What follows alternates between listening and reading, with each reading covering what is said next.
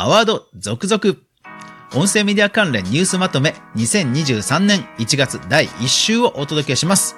昨年1年間は皆さん本当にありがとうございました。そして今年もどうぞよろしくお願いします。新年最初の話題は明るい話題です。お笑い芸人のアンガールズさんのラジオ番組、アンガールズのジャンピンが Apple Podcast の主催する Shows We Loved 2022の5選の一つに、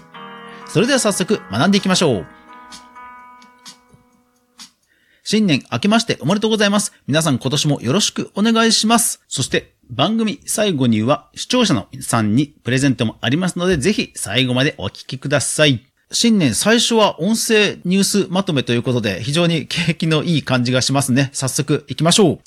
まずはホットトピック。アンガールズの冠ラジオ Apple Podcast の2022年ベスト番組に選出ということですね。いやー、去年2022年もいろんな音声配信番組がアワードを取った年でしたけども、昨年最後にはですね、こういう大きなニュースが来ましたね。記事から引用します。12月26日の記事です。対談風の記事になっていまして、山根さん、アンガールズのジャンピンが2022年のベスト番組の5番組の一つに選ばれたと、だからエディターとかリスナーが選ぶベスト番組に入ったらしいよ。えー、いいじゃん。日本放送から唯一だって。結構しっかりしたところの、え、これすごいんじゃん。ということで、こう、まあ、お二人の配信をされてる内容が、まあ、記事になってるんですけども、これね、よくよく読んでみるとすごいことがさらっと書いてある、そういう記事なんですね。で、最後にもうさらに詳しく書いてあります。引用します。なお、2022年ベスト番組に選出されたのは、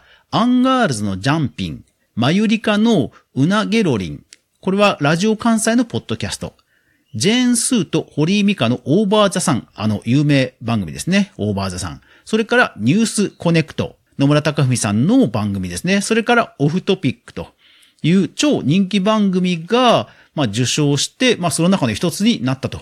いうことですね。いやー、だから、ほんと去年から、ポッドキャストや音声配信の番組が名だたる賞を取りまくった一年だったのということが、まあ去年言えるんじゃないかなと思います。ですので2023年今年は本当にその音声コンテンツが一定の地位を築いた。まあその上にいろんなこう企画や、まあいろんなメディアの隆盛が行われていくんだろうなという気がしますので、いや、本当にアンガールズさんおめでとうございます。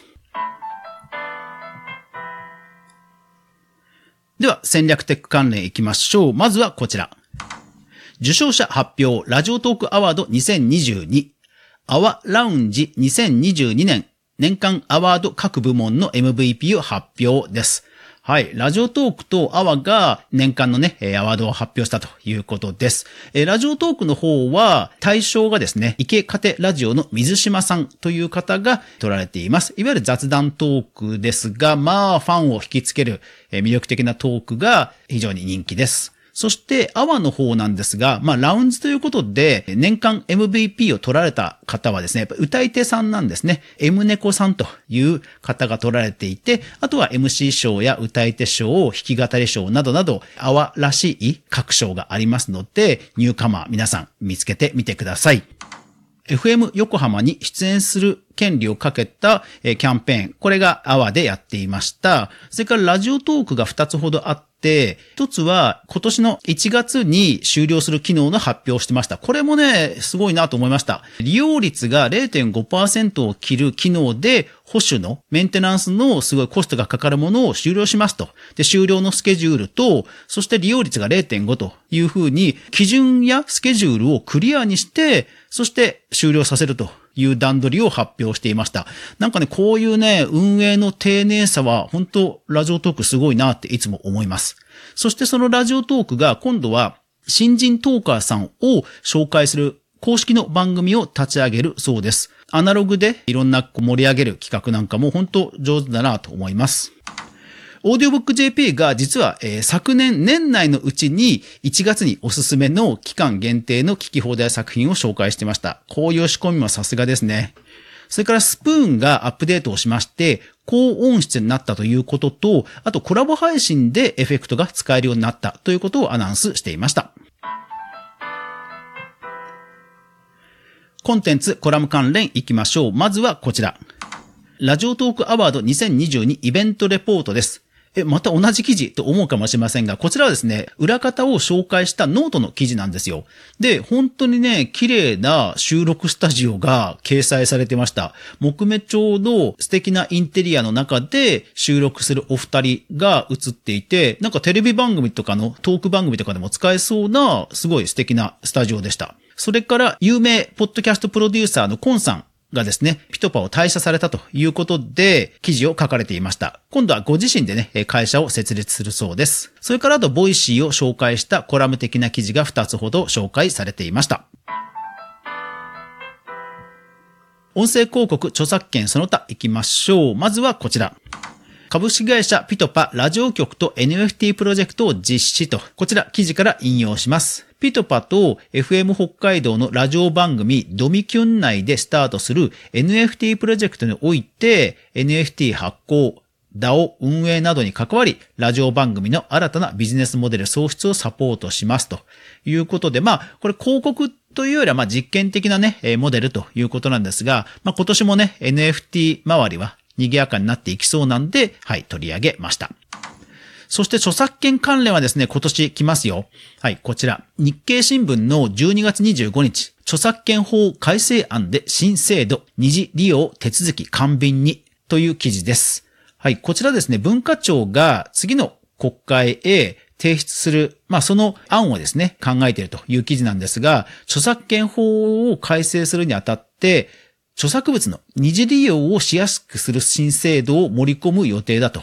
こちらですね、私の配信でもいつも紹介してます、あの、福井先生、弁護士の福井先生も関わっているとのことで、これはね、期待ですね。二次利用をしやすくなるということで、確か窓口ができるとかなんだかあったような気はするんですが、また決まり次第、番組の方でも解説をしたいと思います。というわけで、ニュースはこんな感じです。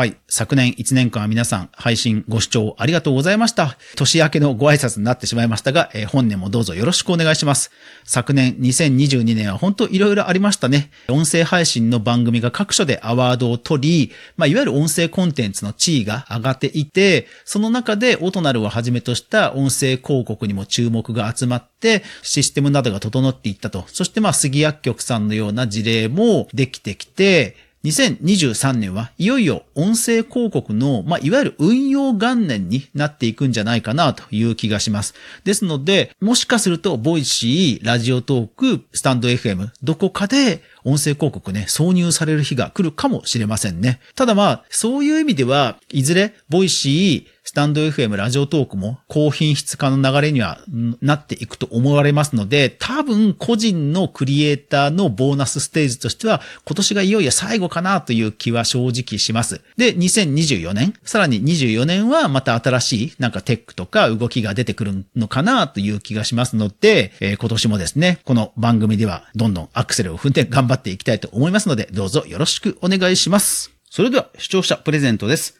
本日から1月7日23時59分までの間に全国のセブンイレブンでネットプリントができます。カラー印刷なので60円はかかってしまうんですが、今から言う番号を打っていただきますと、私の書き下ろしイラストのポストカードが年賀状として印刷できますんで、よかったらプリントしてみてください。それでは番号です。1069-1816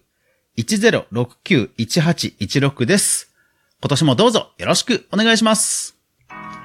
クリエイターエコノミーニュースでは、かぐわが毎日、クリエイターエコノミーに関するニュースをブックマークしていく中で、今年も心揺さべられたニュースをご紹介しています。毎日の収録配信、週に1回の無料のニュースレター2つの媒体で配信していますので、フォローなどしていただけますと嬉しいです。というわけで、今年もどうぞ皆さんよろしくお願いします。新年頑張っていきましょう。それでは皆さん、いってらっしゃい。